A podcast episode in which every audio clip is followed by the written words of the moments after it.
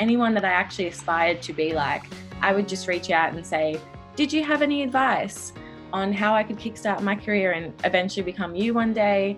What was your journey like? And really have other perspectives put in place as well while I was doing it. So, yeah, that was a big part of the journey. In wrapping up the crazy year of 2020, the producers of our podcast decided that we didn't want to do a special episode looking back at some of the big stories we've covered. Instead, we decided we wanted to revisit some conversations we've had over the last couple of years. So, over the next few weeks, we'll be talking to some past guests to see what they've been up to. One other thing before I go we will be posting our annual list of most popular episodes on our website on January 1st. So, if you're not too hungover, check out itsalljournalism.com to find out which episodes our listeners loved the most. In the meantime, enjoy the holidays and have a happy new year. I spoke to Sarah Ramantanis back in April. You remember she was a recent college graduate in Australia. She was just starting her career in journalism back then, and I thought it'd be interesting to see what was going on and, and what things are like for a brand new journalist in 2020 it turned out to be a great conversation when I spoke to her last time, and I hope it'll be the same this time. Welcome back to the podcast, Sarah. Hello, thank you for having me in these uh, unprecedented and cliche saying times. yeah, you know, it's it's so funny because I look back at when we spoke, and although we posted the podcast episode in April, which was was fraught with lots of you know things to be fraught about in COVID land in the United States, we'd actually spoken, I think, probably a month or so prior to that. So a lot's happened since you and I have, have both, both spoken, and your job situation has, has changed as well. So, this sort of a starting point. When we last spoke, you were working as an intern. To sort of tell me about that position, and then how you, you know, what happened after that. Yeah. So this time last year, I'd been a graduate for about a year. I was working in marketing for a high school, and I was volunteering at World Vision Australia I was really just trying to make it. I was doing everything in my power to get the dream job and to have a career and to do something that I loved every day. And it was very, very challenging. No matter how hard I tried, it just wasn't working out for me. And then this year was complete 180. Believe it or not, even though we're in a pandemic, I probably had one of the best years of my life from a professional standpoint. So, just as the pandemic hit, literally the week of, I got a role in marketing communications at Philanthropy Australia. So it's about, I guess, promoting and storytelling for the philanthropic sector in a non for profit organization. So it was a yeah, really amazing role, and it has been so far. And on the side of that, I got a role as the Chief Communications Officer for the United Nations Youth Australia, which is Australia's largest youth led non for profit. So these all happened at the same time. So it was a bit of a whirlwind and some really, really good positions. And to be honest, I don't think I could have balanced all the things I did this year unless I was working from home. So, blessing in disguise. So, yes, blessing. Well, I'm glad the, the year was good for you. I'm glad somebody had a good time in 2020. Not to complain, but we're moving forward. 2021 is just around the corner, and there, I think there are going to be a lot of things to look forward to. So, you have a marketing job, and then you're also in, you know, chief of communications operations at the United Nations Youth Australia. Tell me a little bit about the marketing job. What what is it you do there? So it's just a marketing officer. So it's an entry level role in marketing communications, and I basically work in a small knit team to liaise with our membership base, who are philanthropists and non for profits, as well as showcasing the work that Philanthropy Australia does to governments and um, the rest of the country. So it's been a bit of a interesting side of non for profit. The cliche mainly working in this space would be a lot of this role would entail like trying to get donations as our main source of revenue and promoting people to give back to charities and help end poverty. The complete contrasting version of that. So philanthropy is seeing the other side of it, seeing the people that do come from a, a wealthy background and do want to give large sums of wealth back to the community and basically it's just all about giving. So it's seeing that side of it. It's very um it's a lot more rewarding and, less pulling at your heartstrings every day. It's seeing the good side. You know that there is people out there trying to do the right thing. So yeah i didn't expect to come into a role like this in the charitable space. I'd never really even thought about it. Now you were working for a, a nonprofit before right? Or at least volunteering Yes, so World Vision was very um, Australia's largest NGO, so it was very all about sponsorship, and you know, a lot of the content I was working with was all about ending poverty and helping children and that type of thing. So it was always hearing about, you know, the very heartfelt, very sad stories. So waking up every day, it was actually it was fulfilling, but I just, you know, it was very uh, hard to deal with on a day to day basis. In your new role, are you going after grants? Are you going after donations, or or is it something sort of different? So the people that we work with, the people that either are giving the grants out, or people come to us to seek out grants for cert- for certain areas of funding. So it can be either either. You know, entry level position. So you're, I take it you're on a team doing projects. It's a very broad team as well in terms of people's skill sets. So I'm probably just like the youngest, kickstarting her career type person. But then we've got a storyteller in the team as well who tells stories about the philanthropic community. Um, and then we have our marketing director and we've got senior people as well. So it's a really good place to learn to grow. And I definitely am very blessed at the moment because I think it's somewhere I'm going to stay for a long time. So you say you're working out of your house or you're working out of your home or where, where you live. What has that been like? I mean, it must be a sort of a strange transition that you, you've been sort of hunting for a regular job and when you finally get it, you're actually kind of stuck at home. Yeah, that was an interesting part because it's definitely been difficult to keep learning from people around me because at the stage of life that I'm in, I just want to observe and learn from the people that have had a wide range of life experience. And on top of that, not only am I not surrounded by them, but everyone this year has just been going through their own challenges, right? I mean, not everyone has been very present or available or is very approachable at this time, including myself. Everybody's had their highs and lows. And in a year where a lot of my drive was essentially blocked, I definitely had some days where all I wanted to do was wake up and get the stuff done that I had to get done and then kind of just not do anything else. Whereas if we were in, you know, not COVID world, I would have been very excited, first in the office, like eager to learn and eager to give it 110%. So I don't think every day this year was that for anyone.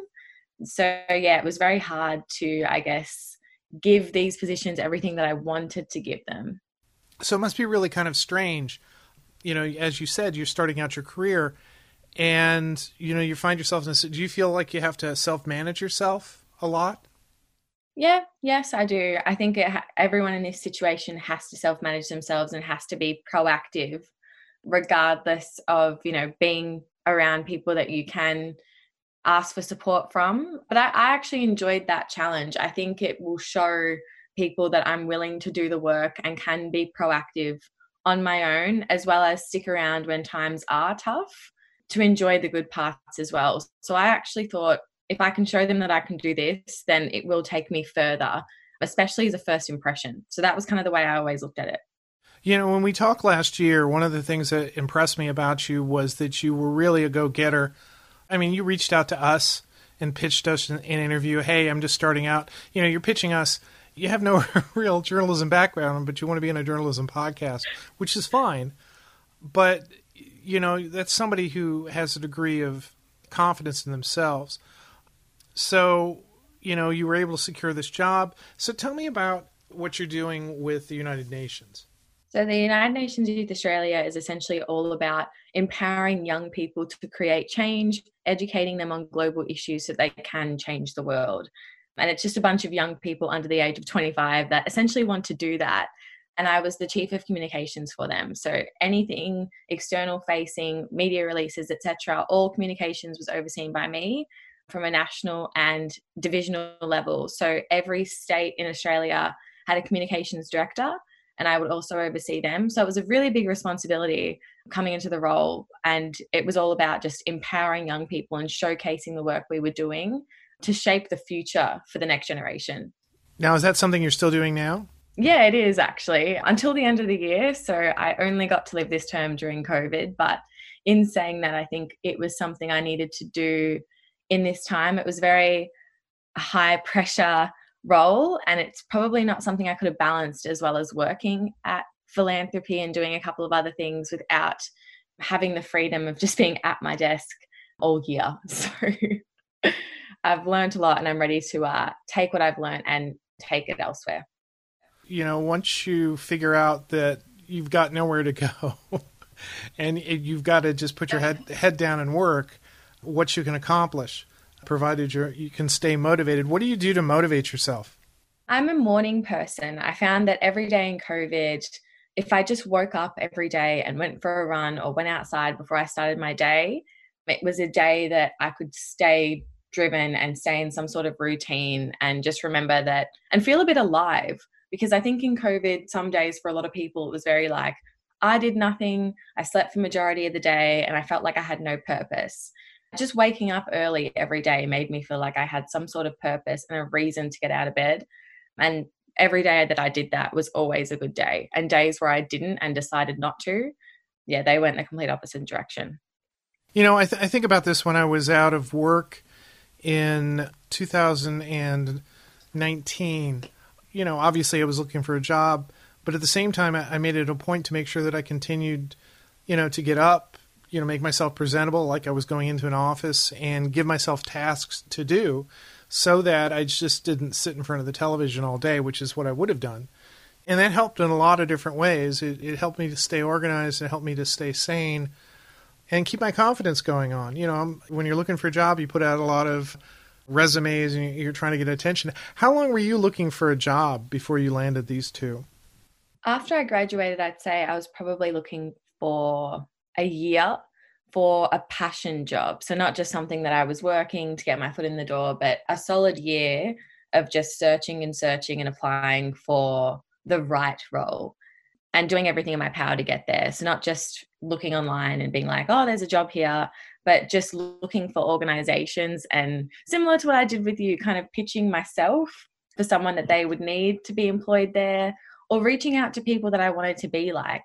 Um, so, literally going like, above and beyond in terms of like head of communications, chief of marketing, like anyone that I actually aspired to be like, I would just reach out and say, Did you have any advice on how I could kickstart my career and eventually become you one day?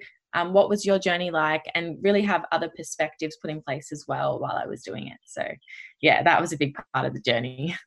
Yeah, it seems like sort of an extension of education that, you know, the process of you just reaching for you know what the next step of your life is going to be but realizing it's not just a matter that the ideal job maybe you know may not be out there or you may not be ready for it. But you know taking advantage of you know these connections you're making so you can what is it going to take for me to get this this dream job? How did you end up landing these two jobs?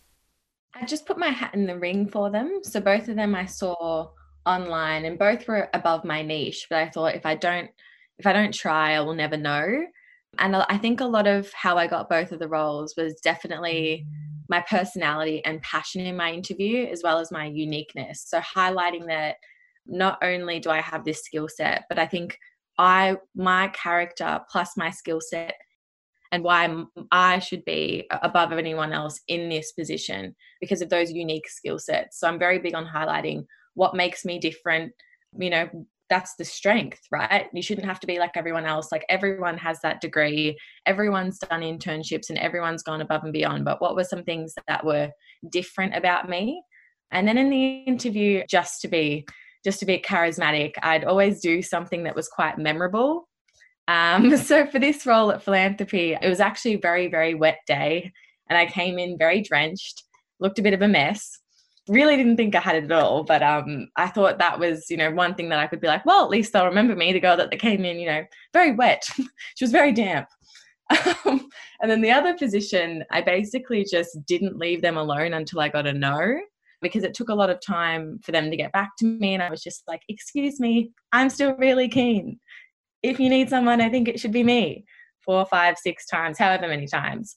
And I actually ended up getting that role on my birthday this year. So lots of stars aligning if you believe in that sort of thing.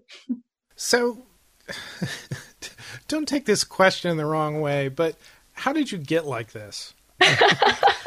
because you know, I've been working for a few decades and you know, you know when you're out looking for a job, when you're out planning your career, people will tell you these types of things.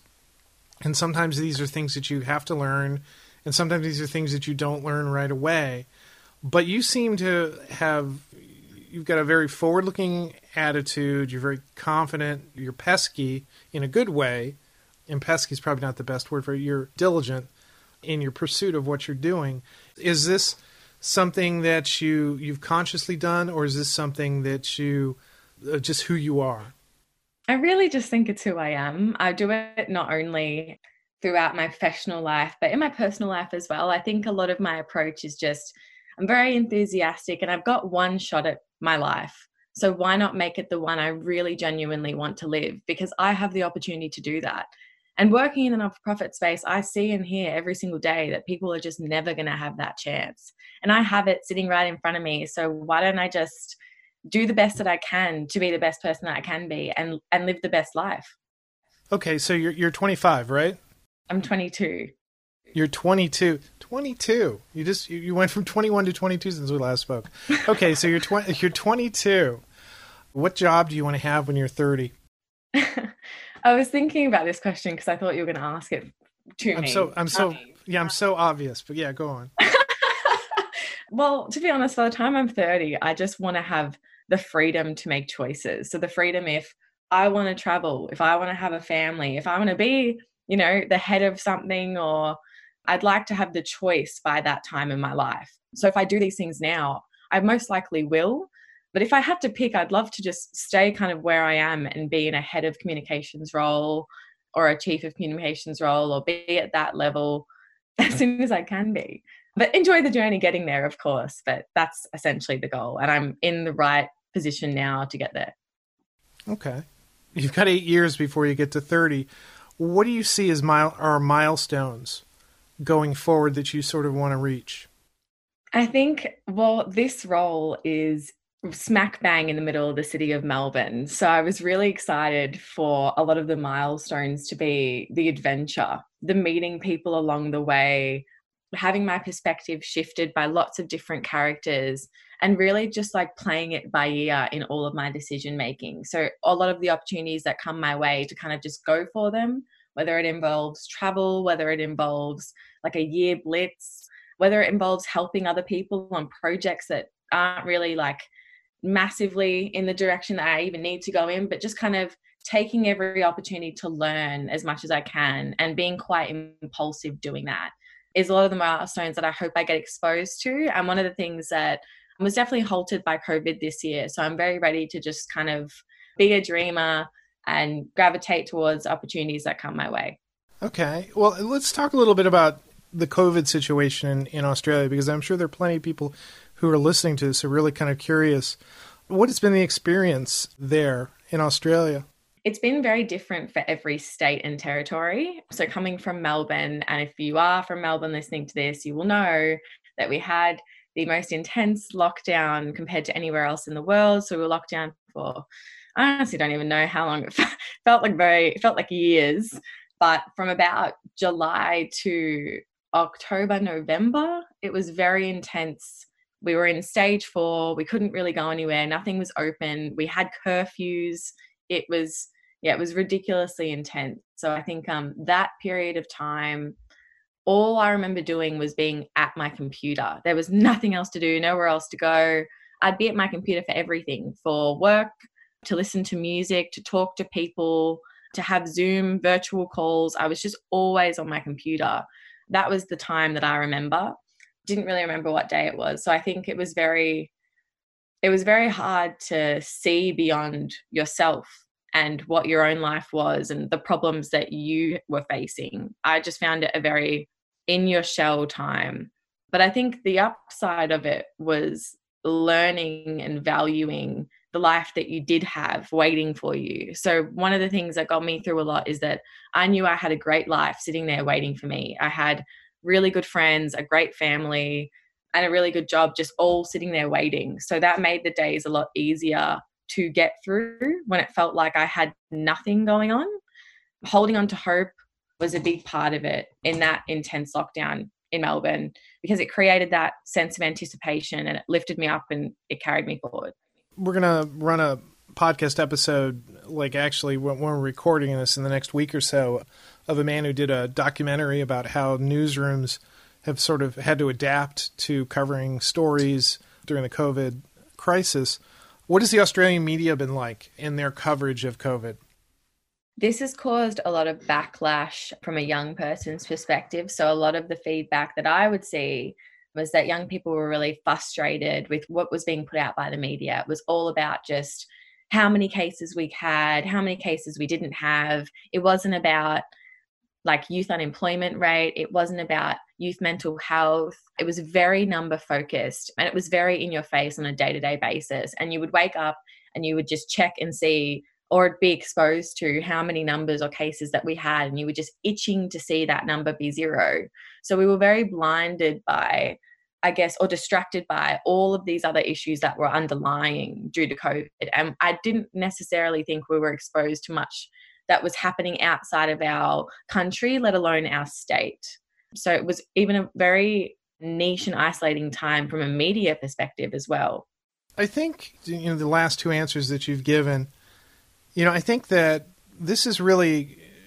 You know, we can sit here and talk about how it's going to change newsrooms and how, how the news, you know, it's going to change the way people cover things, how journalists cover things. But, you know, I think this experience is changing people's attitudes about a lot of things, not the least of which is how we do our jobs. You know, if we're able to do 90% of our job at our home and our desk, you know, why do I want to get sit in traffic every day to sit in an office when I could do most of my work comfortably at home. I think once this passes, and it will pass, I think it's going to really change a lot of things the way people do their jobs, the way they, they view their lives.